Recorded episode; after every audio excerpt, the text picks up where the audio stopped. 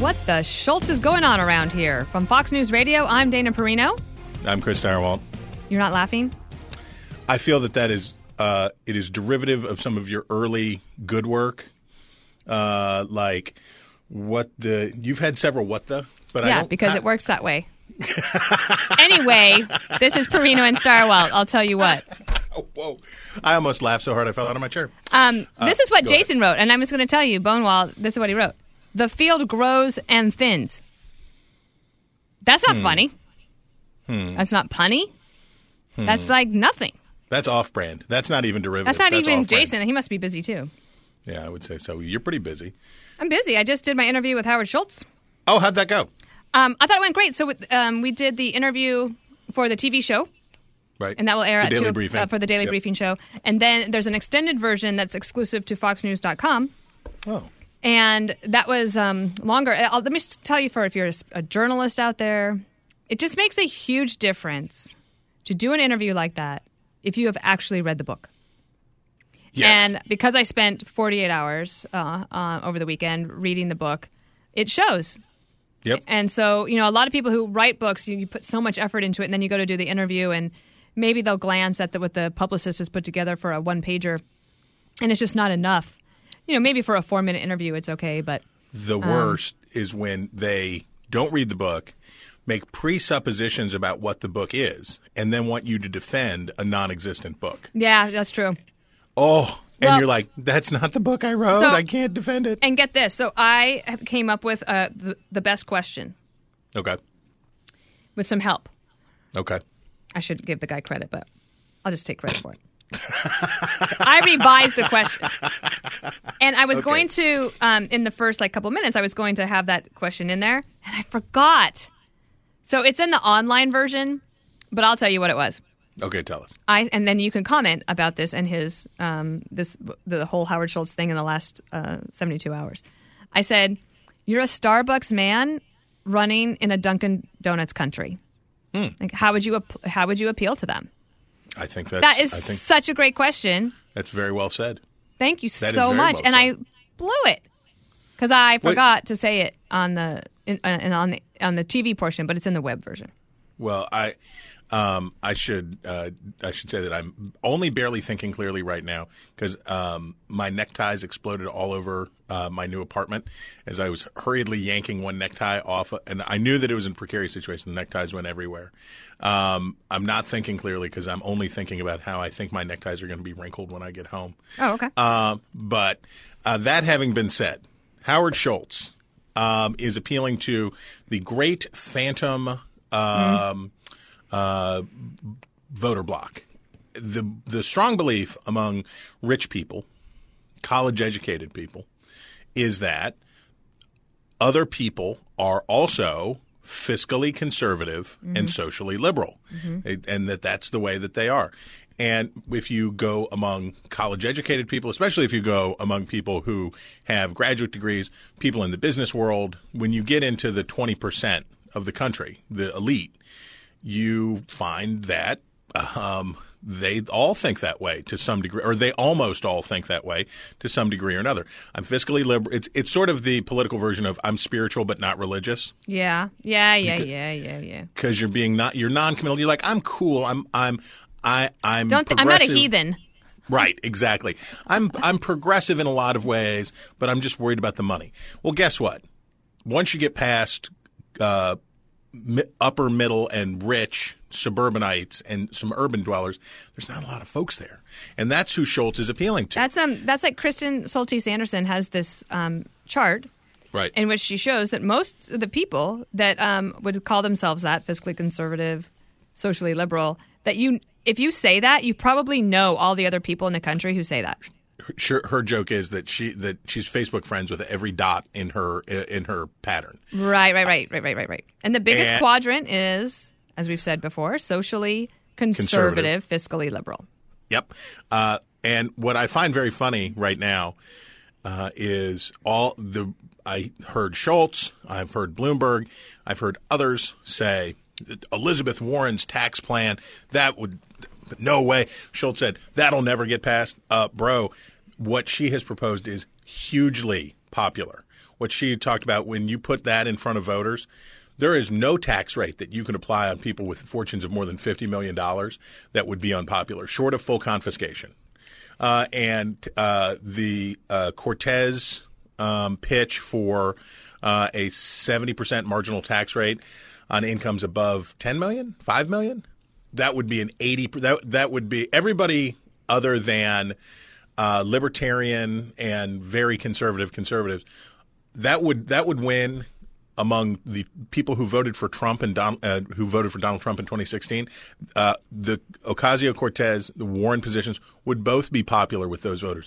And if Democrats have a good year in 2020, guess what? They're going to soak the rich with high taxes, guaranteed. Um, so I asked him about Elizabeth Warren, and um, because she had said she had dismissed um, Bloomberg and Schultz in a, a tweet last night, saying um, you know, not on my watch are these two billionaires going to try to protect uh, try to protect their buddies from having to pay up. And um, so I asked him about that, and he tells this story about how Elizabeth Warren came to him a couple years ago, hat in hand, asking for a donation. and I said, "Did you donate?" And he said, "No." I was like, "Huh, interesting." That's funny. Um, That's another funny. thing that um, I didn't get too in the weeds on, but is actually just a, a, for people who listen to this podcast, if you care about like the technical way of how do you get to 270 electoral votes, um, I talked to Ty Matsdorf uh, about the getting on the ballot, just like the physical act of getting on the ballot. You know, the signatures, the every every state is different, and how that is just really difficult and it's very expensive. And yeah. for a third party candidate, it's hard to do. um, the the way Ross Perot did it was he had a group. It was called United We Stand. That was an outgrowth of his efforts to repatriate the remains of uh, missing in action of uh, soldiers from the Vietnam War, and he basically uh, organized and financed his own draft movement. And he said, "I won't run unless this group, which I weirdly also control, uh, unless this group can get me on the ballot in all 50 states. And it does require a lot of money, but it also requires huge, huge organization because you've got to have signatures in a lot of places, and you have to have signatures by congressional district, and th- there every state has a different set of requirements, and it's it's blinding. Um, and I I think Schultz is right about timing. Uh, he, I don't, what did he say? Well, you don't want to give it. Well, this will be Yeah, after. yeah, yeah, yeah. What what would what did he say about timing? He said he's going to travel around for the next few months. Yeah. Um, And I know that there are some people who think that this is all a ruse, uh, or that you know this is a, an opportunity to sell books. And he's not oh, joking. come on.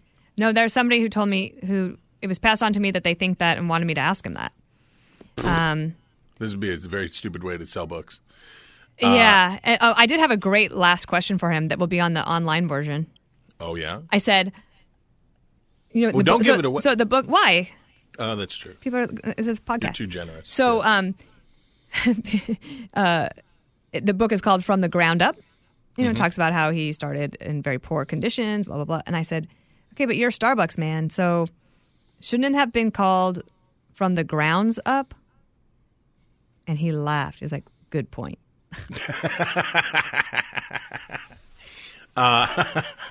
You're like puns are my game. How bro. about how um, MSNBC, um, Mor- Morning Joe, asked him, Oh, "Do you know how much a box of Cheerios costs?" I'm like, "Are you kidding? You're the ones who cheered Donald Trump on through this entire through all of How do you 2015 come up with those great nicknames for people? You're so hilarious. It's so great. Oh, here, let's look at tape of you demolishing Jeb Bush one more time. Oh, ho, ho, ho. Howard Schultz, who do you think you are to speak to the people of this great nation? What the the? No, I don't do media criticism, but holy smokes, that show. The other thing that I asked him about was uh, Kamala Harris, who this is just so hilarious to me. That so she does the town hall where she says she's for Medicare for all and she would do away with private health insurance. Basically, Right. what she said. She Yep. did say it. I'm like, I listened to it. Then Yep. last night, Tuesday night, so she, her staff is sort of like, well, no, like obviously you need to have health insurance, blah blah blah blah blah. But this morning, her press secretary put out a statement that said she is for Medicare for all. Period. So, so I think I think I think she uh, was the victim of CNN.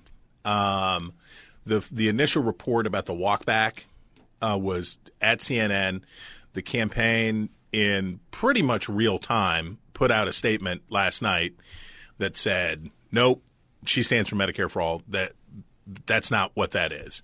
And I don't know if it was miscommunication on her staff's part, misunderstanding at CNN, something that was supposed to be on background that was taken as a quote. But I think I think I think an error at CNN compounded the problem. Uh, and somebody this morning compared her to Scott Walker, where it's like, okay, Oh, that was my next question for you. Explain what- that comparison. I, I was going to ask you about the Scott Walker thing. uh, which is, hey, wow, look at this amazing person who has all the right credentials and who da da da da da, and has a good launch and is ex- and is expected to uh, and is expected to do very well and be a front runner. And so you get all that, and then the person starts to make errors like that. Harris's position on health insurance. So how the de- the the success of Democrats in picking a good nominee will depend substantially on them correctly estimating how hard it will be how hard it will be to beat Donald Trump. The obvious thought among people who are backing Bernie Sanders, people who are backing Elizabeth Warren, uh, people who are on uh, you know at the left edge, for those folks, the assumption is Donald Trump cannot win. he is doomed. Uh, and now is the time to force the Democratic Party to swallow big left, big, big left, and and do it now, and and basically hold the party down and and force it on them, uh, like bad medicine. And for Democrats who are look, having insurance for everybody, everybody having insurance is very popular with Americans. Uh, that's you know Americans are generous, and they say, yeah, we don't want anybody to go without health care, and if you need insurance, everybody ought to have insurance. So when she says everything that she says sounds good to voters, it all sounds fine until you get to the part that is, and as a consequence, either by design, off the bat, we're going to outlaw private insurance. um, either that off the bat, or it's going to die through what remember the death spiral Yep. From Obamacare. Yep. Pe- people leave private insurance, they go on to government insurance, and then the private insurance becomes more expensive. So either way, you're talking about getting either quickly or eventually to a British style system in which there's bad health insurance for everybody except for the elite who will buy their way out of it either through uh, fee for service or through uh, special hospitals. Uh, There, there will be a two tier system. Um, it's just that there will be more people in the bottom tier. And that's not, and when you do that, when you say that to voters, and the Kaiser poll that was out this week that has already gotten a lot of attention, but I will refer to it again Medicare for All. Hey, uh, Joe America, uh, would you like to uh, have Medicare for All? Yeah, that sounds good. Uh, and what if I told you it would make sure that everybody got covered? Yeah, that's why I wanted it. Okay, what if I told you that it would complicate your life? What if I told you that it might affect the availability of doctors and your ability to see the doctor and get the treatment that you want? What if I told you that it would mean your taxes would go up? And what if I told you that it would mean you would lose your insurance? And that goes to that goes from a plus 40 to a minus 45 hmm. it's a it's a killer and I think david frum wrote the piece um, and it's very useful very good howard schultz is doing democrats a huge favor Yeah. he is doing them an enormous favor because guess what? If they live uh, in in this uh, high on hopium for the next six or eight months and say we can have whatever we want, we can do all of these things. We can have huge tax increases. We can have uh, free co- free college, free college. We can have free college. We can have free health insurance. We can have everything's free, and the the kinds of taxes and deficits that that would produce would be any any Republican nominee uh, would be able to shred. And Schultz is making Democrats say, "Oh, wait a minute. Oh, that's right. If we go bonkers in the primary and and get do something radical, we're going to end up with and uh, you mark my words. By the time the Democratic primary process is up, the party will come to repudiate these stances, and that Kamala Harris may not have backtracked last night, but by the end of this primary process, she will have backtracked. Mm-hmm. Yep. If she's still in it. Oh, she'll be in it. Oh, you think so? Oh, yes. I would say if you think about your your starting line at Iowa and uh, New Hampshire, South Carolina, and then into Super Tuesday, there, it would be impossible for me to imagine at this point, unless something else comes out, uh, it would be impossible for me at this point to imagine her not being there for the California primary on the 5th of March 2020. And that's Super Tuesday. It's the Democrats finally have their own Super Tuesday. Um, That'll be fun. Well, yeah, and think about how New Hampshire's going to be. Bernie Sanders and Elizabeth Warren attacking each other with Swiss Army knives in uh, in in Dixville Notch, New Hampshire, a fight to the death. Uh, old white liberals fighting for the votes of uh, other old white liberals in very cold weather. It will be it will be like a it will be like uh, Ibsen. It's going to be something. So on today's daily briefing, I also have Chris Christie on the same time. Though I, I obviously know. he's been everywhere, so it's not like that's a really big get. But I love. I'm glad that he's coming on. Yeah, and I want to hear. I want. I want to hear you talk to him because a lot of the the questioning that I've seen of is very good at this. He's a he's a good media personality, Yep, and that's yep, why yep, he got so popular in the first place. And he knows how to deal with when he's talking to. I saw him with John Heilemann, uh, and I forget who else I saw him with. And he is. They want him to eviscerate Jared Kushner, and he's like, "I have that club in my bag. I, Yeah, I want to ask him what he would do um, to reset the president's. Um, uh, I guess I don't want to say presidency because I don't mean it that way, but reset uh, for the president going into the State of the Union. Like, what can the president do to try to move forward? I, I'm just going to say, I think doing the State of the Union speech in the middle of the shutdown negotiations is not good because it's just that's all the focus is going to be on that. And the state of the union is about your proposals and going forward and the bigger story. Um, well, maybe i'm wrong but i'm not wrong. That's how i, I, mean, I maybe i'm wrong but my opinion is what it is. I It would is have waited till it was done. Clean start fresh I think I think it's fair to say that you would have a different kind of presidency than the one that Donald Trump has had. I think it's fair to say you would you would take a somewhat different approach uh, to certain things, and uh, what you were describing would be great. You know why? Because after because the other thing that I bet you would do would be let the gang and it's a very impressive group. I was really impressed by what the leaders in both houses and in both parties put together for this working group. It's got people like Jon Tester. It's got Shelley Moore Capito. It's got Pragmatic. It's got uh, it's there. There is no one. Everyone there is a person from both the House and the Senate is a person who wants to get to a deal. And they didn't put any poison pill. They didn't say, "Oh, and Tom Cotton." Ah ha ha ha ha. Um, they did not put any stink bombs in and it seems like they want to get real a real work product here. They really want something to come out of it. And if you were the president, you I imagine would say, "I really want this team to succeed. I really want this team to come up with something that works that will not be no, nobody's going to get everything that they want, but we're going to strike a big blow on this question of immigration. We're going to deal with a big chunk of this right now. We're not going to wait any longer." And you would encourage them in their work and you'd make them look good, and then you would use the State of the Union address after they were done with their work to sell this product to the American people. And you would say what a crucial, important issue this is, why this is important, why you back this bipartisan legislation, and why it's going to pass and it's going to make life better.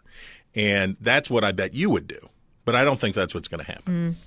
yeah well then of course the budget comes after the state of the union because that's how it all works so then we'll see Mm-hmm. what their what the priorities are anyway so there's I think I- the priorities. I think the priorities will also include spending a trillion dollars that they do not have. I think that is another one. Did you see that? an- um, did you see that report yesterday that the deficit increases are all a result of spending, not the president's tax cuts? Yep. The CBO. The I CBO asked had, Schultz about that. What did he say? I said, "Would you actually take on the very issue of spending and entitlements?" But then I did only had like two minutes left, so I didn't want to say like, "And how would you do that?" So I don't, maybe he'll come back. Who knows? Maybe he'll maybe he'll come back. Maybe he'll maybe he'll announce with you. Mm-hmm. Uh, you did read his book. He, that when he's doing the announcement decision, he'll say, "You know, Perino was the only one who really read it." Um, but but Well, think- you know, think- there's some really interesting things in there. It's very well written, and you know, I've been involved in a lot of books. Uh, I've done Oh, yeah. the PR for a lot of books. I've written a couple of books, but um, and I read a lot of books. What I really like about this one is how they sprinkle the stories throughout. I, I mean, it, it might be a little bit annoying for people picking it up to read now because having n- knowing what you know now, which is that he's planning to run for president, you can tell then that it's foreshadowed through the entire book. yeah. He's like, and I Yeah, was yeah, thinking, yeah. you know, like, and I and, and I thought, how do you become more than just a bystander, right? So, like, sometimes I'm like, oh, maybe they didn't need to do that. But okay, that said, that's he's pretty honest about his tough upbringing. Um, you know, he uh, was in a house where bill collectors would call, and Oh, his yeah. parents made him answer the phone.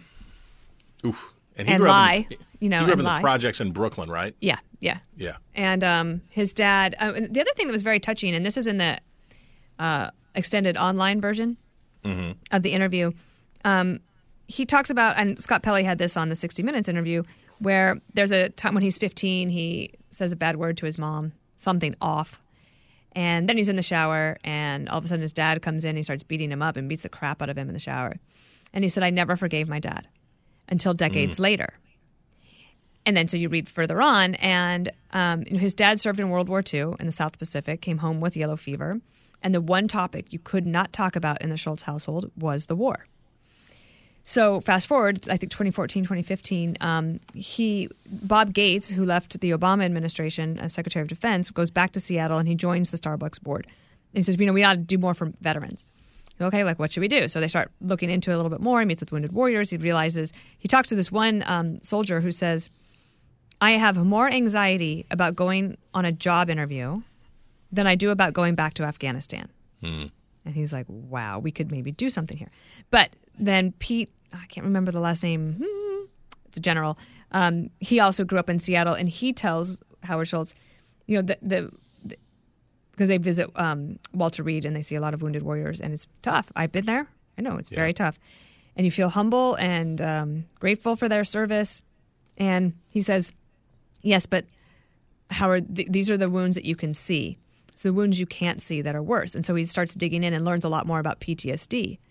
And it dawns on him Yeah. that his father probably had PTS, but it was never discussed or treated. And I just think that was kind of an interesting like revelation. He also talks about how his mother had um, terrible depression. And there's like one scene where when he's a kid and all of a sudden the mother's being um, wheeled out in a stretcher, not stretcher, yeah, stretcher, right, um, to go to the Yep. am- ambulance, Yep. and um, but nobody ever says why, and he doesn't find out until years later that they did very crudely at the time electric shock therapy Oh. um, to try to help the mother, and so um, he, ha- he had a fraught childhood, I'll say. and But he got a scholarship to go to Northern Michigan to play football. Mm-hmm. And sports, like like it is for a lot, a lot, a lot of people. Yep. Sports was a way is out. the way out. Sports is the way out of, of, of, of it's an escape from a home, but it's also a vehicle for advancement, and it teaches people discipline. It gives them centeredness. Uh, the the greatest one of the greatest things about our country is our love of sports. And when people get, I I think about guys like Schultz, when we talk about, and we are amusing ourselves to death, we pay too much attention to other things, but you look at the difference in one young man's life by being part of a team, by being part of something bigger than himself, by having a place to be and go, unlock the talents of this person who would go on to change the way we live, that we all live. Yep. Yep. So anyway, it was good. I could go on and on because I read the book, but that, that, that's just again a lesson to people out there that Read are the in this business. Um, if you put in the time to read the book, your interviews will be better. And if the book really sucks, your interview will still be better because you can call them on it. Right, that's true. Or you could just say, "Yeah, we're moving on." Yeah. We're okay. I leave fine. this. Let's talk yeah, about we'll- something else. Yeah, we'll talk about something. I had a men- talk- mentoring event in DC last weekend. How did It go? Great. How did it go? Great. Great. We did a uh, um, partnership with WeWork, and Mm-hmm. we had about 140 young women uh, attend. Uh, Lauren Fritz, who you know is there, she actually works at The WeWork, great and she Lauren helped Fritz. sponsor the absolutely great Lauren Fritz. Her mom, Barbara Fritz, listens to the podcast. Hey, Barb. And then uh, Erin Landers was there because she's on the board of Minute Mentoring. Um, and so she was there. So hi, Erin, and also hi, Jenny Landers, Erin's mom. Jenny Landers, who I is I want Jenny Landers to know that Dana is torturing me with pictures of your food and making me. I'm going wanna see them this it. weekend too. and I bet it'll be delicious. The other thing I was going to say though about the minute mentoring thing, I'll, ta- I'll tell you, uh, I always learn a lot from the panelists and the other mentors there because I'm like, oh wow, I hadn't thought about that. Um, one of the questions that the young ladies had was, when do you know that it's the right time to leave a job?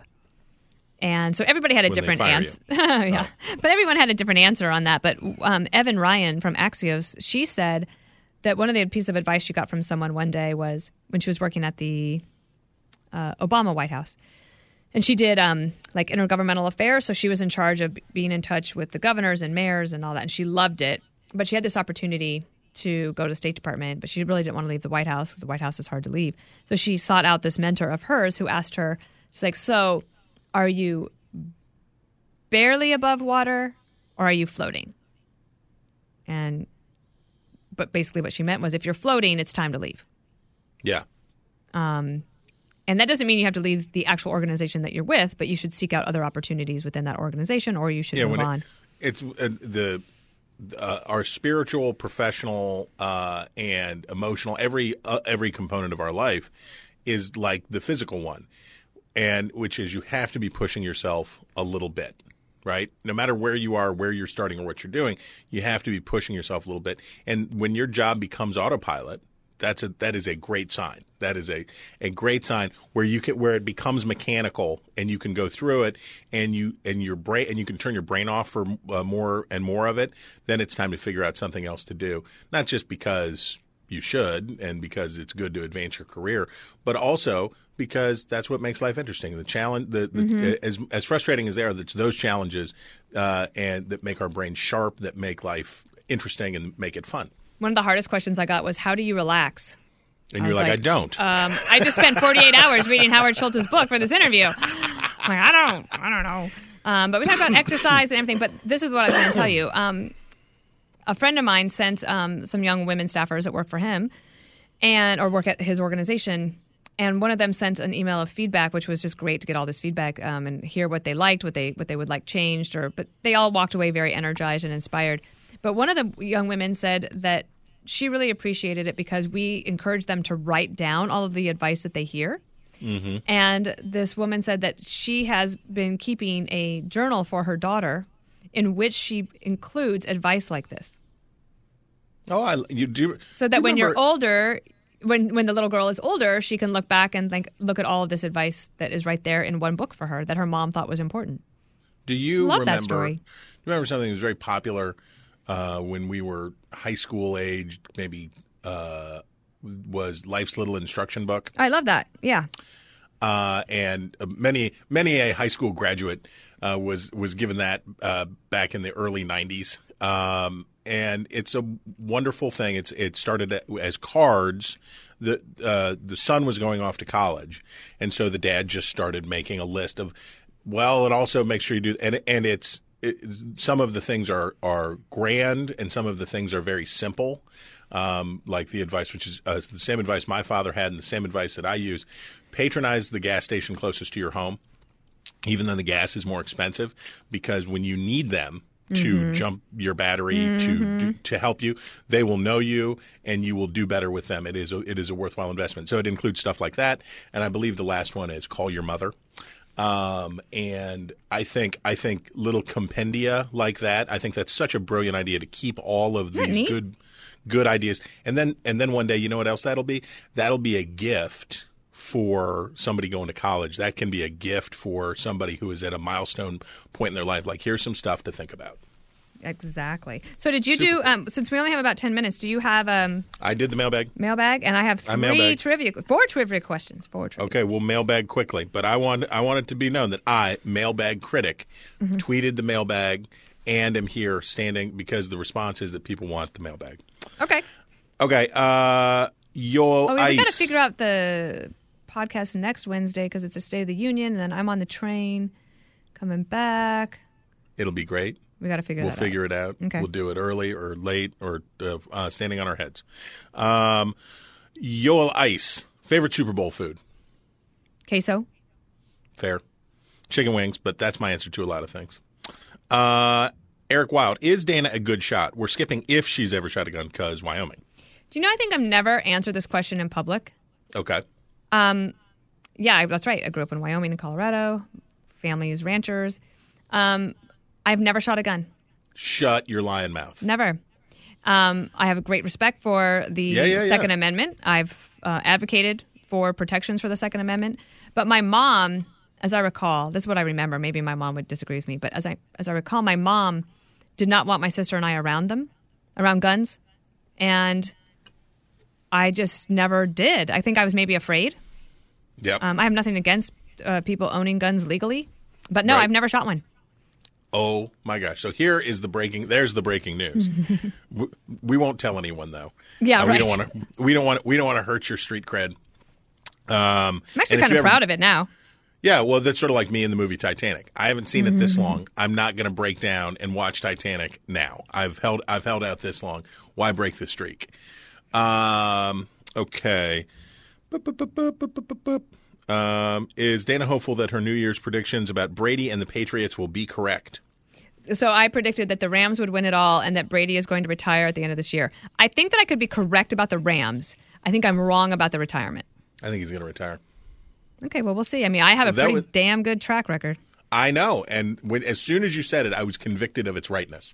when you said Tom Brady's going to retire, I said, "Yep." And then I had, um, I think Jesse Watters asked me, "How did you know about the Rams that they were?" You know, this is when they made it to the Super Bowl, and the next day, then Jesse said, "How did you know that when you said that on New Year's?" And I said, "Because Hamda, my assistant, Right. um, went to USC. She's a Trojan, and there are three Trojans that play for the Rams, and she follows football very closely. So she told me, so I just went with her." I it, it it worked. I don't. Th- I think, but I do think your I do think that your uh, forecasts are in conflict with each other. I think that I know. Brady would be much more likely to retire. I didn't think he was going to make it to the Super Bowl. That's why I said he was Oh, going to retire. All right. Here's here's a one I really like. I love this question. Amy Buchanan. Who is someone you think would be a great president within or outside of politics, regardless of whether they would ever run or not? What are the characteristics about them that would make them a great president? Who's somebody that, and I, I, I say this in my speeches that I give, I talk about this a lot with people, which is, you know great leaders. Everybody in this room, everybody within the sound of our voice knows people who'd probably be wonderful presidents. We know teachers or coaches or dads or headmistresses or Yeah. whoever it is. You know, uh, my eldest man child would be a pretty good. He, he knows a lot of stuff and he's very fair minded. Uh, but w- uh, my my point is, there are a lot of great leaders in our midst. There are a lot of great leaders around us, and we know those people. Politics is so horrible that very few of them will ever be anywhere around it. But the world's full of these folks. So who who would you say if you if you could Well, snap your fingers? I, I guess I'll just say what first came to mind, and it is somebody who we um, know in politics and who's someone who actually considered running for president, um, and that is Mitch Daniels, who Oh, my was the yes. governor of Indiana, and he's now the president of Purdue University. yeah, Chan- Chancellor of Purdue. Yep. And the reason I think that that is because um, he is a creative person, Yep. innovative. If you look at some of the things that they've done um, at the government level in Indiana to, um, you know, like the first thing that he tackled when he was governor was improve the DMV, Yep. empower the employees, give them the Customer service. customer service, um, empower them to give them bonuses if they were able to meet certain targets. Now he's at um, the universities figuring out a way to reduce tuition costs, to figure out a way to get people hired early on, et cetera. So I feel like he's he's super persuasive and he's able to to have a big creative idea and bring the uh, stakeholders along with him. So That's whether right. that be the board or the cabinet or the con- or the um, citizens of Indiana, Indianapolis, I'm sorry, In- Indiana. Indiana. Yep. Um, so yeah, I And- think that yeah, he would be good. Now he um, is not the most like charismatic speaker you're ever going Nope. to have, um, and I think obviously I know that that's critically important to actually winning an election. But in terms of what would work for being a good president, I think that he has those qualifications. Oh, yeah. I, I, I wish you know, but part of it is, and I would just say to our to Amy, our questioner, a lot of this is I wish that we had a politics that was worthy of this country. And I wish that we had a poli- Mitch, Mitch Daniels is a perfect example. Mitch Daniels is an exemplary. He is a conservative Republican, but he is also an exemplary kind of leader. He's inclusive. He brings people together. He helps people reach consensus. He is creative. He does all of those things. But as you point out, when he did dabble with running, uh, what the consequences were for his family, and then as you say, well, he's not, you know, he's too short and he doesn't have enough hair, so he can't do that. And of course, Dwight Eisenhower was not exactly Robert Redford. Um, I would add one other person, hit me. Keith Hennessy.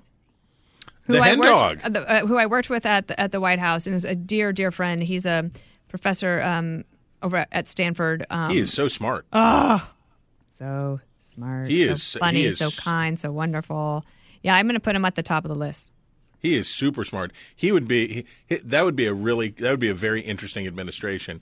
And talk about creative. He would come up he would come up with some really fascinating stuff. Uh, I think Nick Saban would be an excellent president. I think he would be a whatever you think about the University of Alabama. Uh, I think he would be a really good president because uh, I think that his ability to hold together, to, to maintain excellence at this kind of level for this long, not have rules violations, do it what appears to be clean, uh, and and do it in the way that he has is, is enormously impressive. I think Nick Saban would be, and I'm not just saying this because he's a West Virginian. Uh, I think Nick Saban would be a heck of a good president. Yep. Yep. All right. Do you want more, or is it time for your massive trivia? I think we got to trivia do trivia. explosion? Yep, Okay. Yep, yep, yep. Because I got to go buy some tequila for Chris Christie. I'm not going to let Colbert show me up. Wait, he did shots with what? Yeah, he did shots with Colbert last night on the on the tube. Oh boy. Yeah. Oh no, I want to ask this one. If you and Dana were to write a book together, what would it be about? What would you and I write a book about? I think citizenship, right? Like yep. Um, civics. Yeah. Yeah. Yeah. Yeah. Ooh. Not would be, good. it's not going to be a food book right now, I'll tell you that. okay, here's the questions. Um, State of the Union related, okay? I'm going to tell you so the state. I'm going to tell you the quote from the State of the Union. You tell me the president that said that. Oh Lord. This is hard because they all say the same thing over and over. I know. Okay, um, number one. We are fortunate to be alive at this moment in history. Never before has our nation enjoyed at once so much prosperity and social progress with so little internal crisis or so few external threats. George H. W. Bush. No, that was Bill Clinton in I, 2000. it had to be one of the two. It had to be one of the two. Dag nabbit. Right, because you don't do a State of the Union address in your first year. That was in Bill Clinton in 2000, and it was the year later. That Nabbit. they're like, do, do, do, do, do. Not attention. History has returned. Hello. Okay, number two. Cutting taxes now is essential if we are to turn the economy around. A tax cut offers the best hope of creating more jobs. Unfortunately, it will increase the size of the budget deficit. Therefore, it is more important than ever that we take steps to control the growth of federal expenditures. Boy, how quaint is that? It's Got to be Ronald Reagan. Gerald Ford, 1975. Jeez, I'm getting crushed. Number three, many of you in this chamber are among my oldest friends. We have shared many happy moments and many hours of work, and we have watched many presidents together. Yet, only in the White House can you finally know the full weight of this office.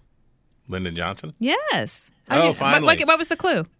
Because he was the master of the Senate. He had served in the House. He had been in ah, okay. Congress since the earth cooled. I see. Okay. And and the, he also used the State of the Union to great effect.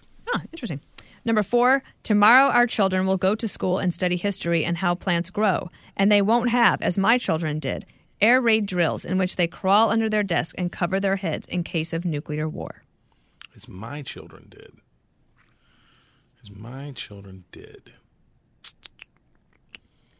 As my children did, you say. Hmm. It that that that H.W. Bush again. It is. I got it. Yeah. Yay, I was 50-50. I'll take it. Not so bad right now. That's like, that's what I'll the president it. says are the chances of getting a shutdown deal It said um, less averted. than less than 50-50. Yeah, but by the way, in the 30 seconds we have left, I think there's a pretty decent chance they'll jam him. You know, I was kind of annoyed with somebody yesterday. I'm not going to name her, but Oh, a- okay. a Democratic congresswoman wanted to come on the show or agreed to, I shouldn't say, we wanted to have her on the show. Yeah. She's going to be negotiating um, this deal. But it was such happy talk. She's like, we are so hopeful and blah, blah, blah. And I'm like, you guys are going to totally jam him. Well, sure, they have to jam him. Yeah. So I In don't want to hear he the happy talk. jammed. Let's just, I mean, he- like, let's stop talking about the show. I don't want to talk about that until they have a deal to discuss Right. or whatever. I agree. What I do want to do is eat right now. All I'm having one of those moments. You need all the food. Okay, that was fun. Yeah, we did it. Okay, for more podcasts, go to foxnewspodcast.com. And don't forget, subscribe to this one on Apple Podcasts or wherever you listen. Please leave us a review. This has been Perino and Stirewalt's. I'll tell you what on Fox News Radio.